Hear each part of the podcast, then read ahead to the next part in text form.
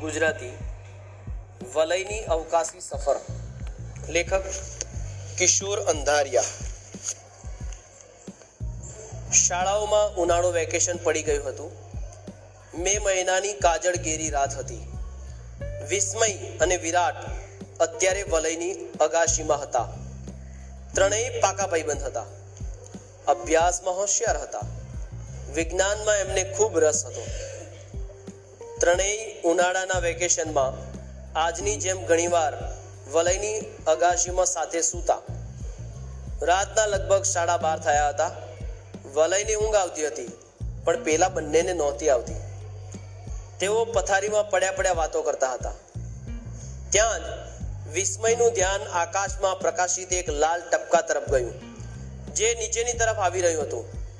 તેણે બંનેને હાથથી ઈશારો કરી ત્યાં જોવા કહ્યું વલય બોલી ઉઠ્યો. અરે, આ વગર દિવાળીએ રોકેટ કોને ફોડ્યું વળી? પરંતુ તેઓની દારૂખાનાના રોકેટ હોવા વિશેની માન્યતા ધીરે ધીરે ભાંગવા લાગી. ટપકું મોટું થવા લાગ્યું. જેમ જેમ નજીક આવતું ગયું, એમ તેના રાતા રંગનો પ્રકાશ પણ વધુ લાગવા માંડ્યો. એની આસપાસનો આકાશનો વિસ્તાર ઝળહળી ઉઠ્યો. આ ચમકતો પદાર્થ જમીનથી નજીક પહોંચી ગયો. વલયના ઘરની પાછળના ભાગે મોટું મેદાન હતું, જ્યાં દિવસે તેઓ ક્રિકેટ રમતા. એ લાલ રંગધારી પ્રકાશિત આકાર ધીરે ધીરે આ મેદાન પર ઉતર્યો. જોવાનું એ હતું કે એનો કોઈ અવાજ નહોતો. રાત્રિની નીરવ શાંતિમાં આ વિચિત્ર ઘટના જોઈ તેઓ અચંબામાં પડી ગયા. એનો રાતો પ્રકાશ અગાસીમાં એમના સુધી પહોંચતો હતો. એક અજ્ઞાત ડરથી તેઓ ક્ષણવાર એકબીજા સાથે કંઈ બોલી ન શક્યા. આખરે વિરાટ ધીમા ભયભીત અવાજે બોલ્યો, આ, આવું મોટું પ્રકાશિત ગોળા જેવું શું હશે? ને અત્યારે વળી અહીં વિસ્મયે તેનો હાથ હાથમાં લઈ કહ્યું, ગભરાતો નહીં, મારું અનુમાન છે, આ કોઈ બીજા ગ્રહનું યાન લાગે છે.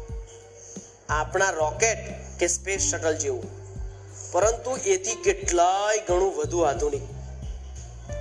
વલય બીજો વિચાર આપ્યો. હું નીચે જઈ મારા મમ્મી, પપ્પા અને કાકાને જગાડું? વિરાટે તેને અટકાવી કહ્યું, એવું તો ન જ કરાય. કારણ મોટાઓ આપણે માનીએ તેટલા નીડર નથી હોતા. બીજું, એ ડરના મારે આપણને પણ કંઈ કરતા અટકાવશે. એકબીજાના હાથ પકડી તેઓ અગાશી પરથી બહારના દાદરથી નીચે ઉતર્યા. ત્રણેયના મનમાં થોડો ભય હતો અને સાથે ઘણી બધી જિજ્ઞાસા પણ. ધીમા પણ મક્કમ પગલે એ આગળ ચાલ્યા. રાતા રંગથી જળાહળા આ રચના પાસે પહોંચ્યા ને ધ્યાનથી જોયું, તેનો આકાર લંબગોળ ઈંડા જેવો હતો. આસપાસ ન વર્ણવી શકાય તેવી વિચિત્ર વાસ આવતી હતી. એટલામાં કોઈ જોવા ન મળ્યું.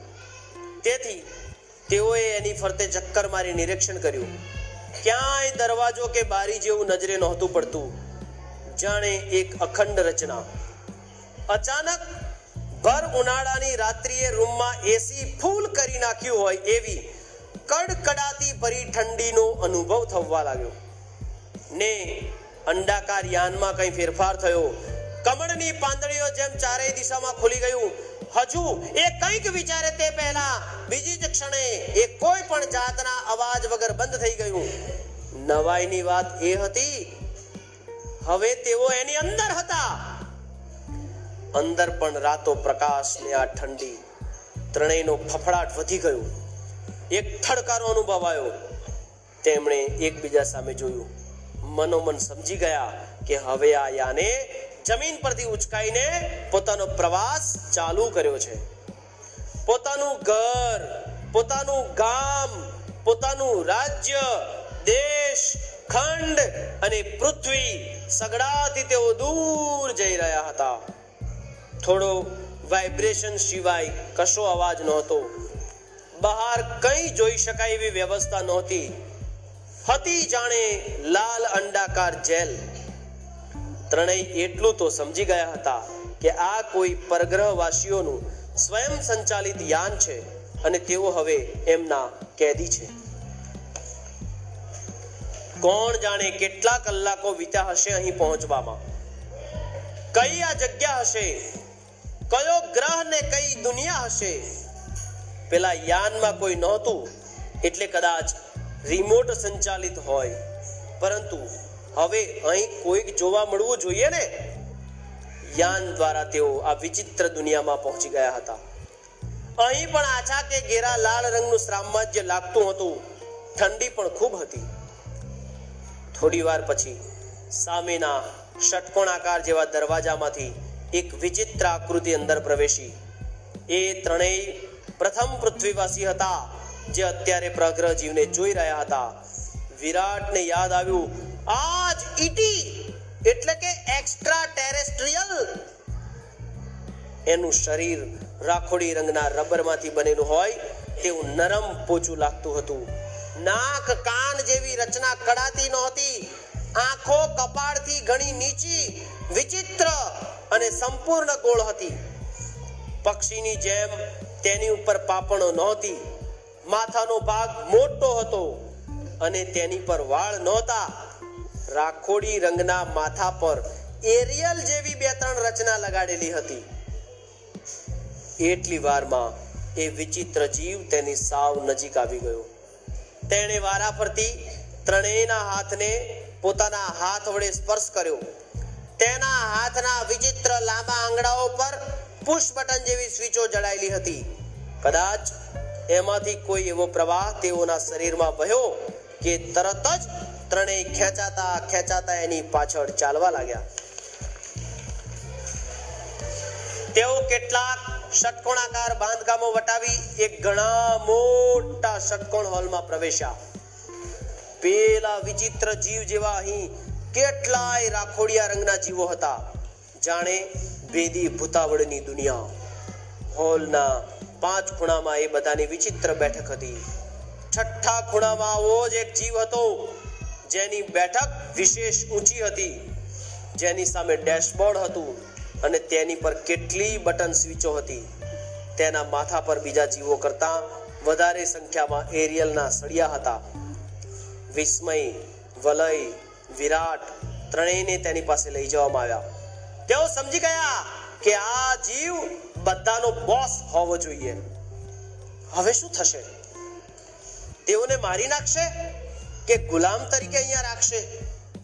ની અટકળો કરતા આ ઠંડા, રતાશ પડતા પરિસરમાં ત્રણેયના શરીરમાં ભયનું લખલખું પસાર થઈ ગયું.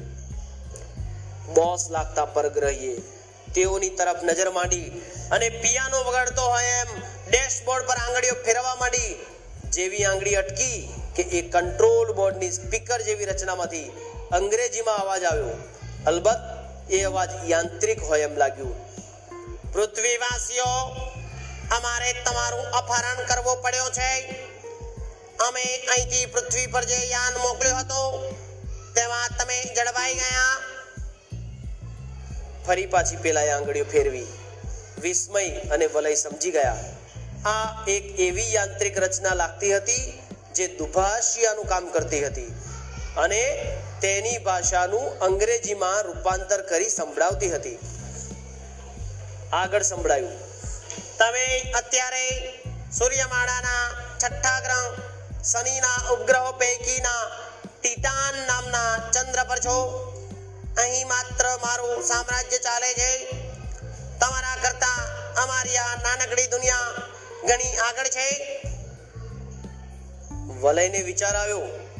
તે મનમાં અંગ્રેજીમાં વાક્ય ગોઠવી પછી બોલ્યો પણ અહીં માત્ર રાત્રો પ્રકાશ, રાતો પ્રકાશ છે.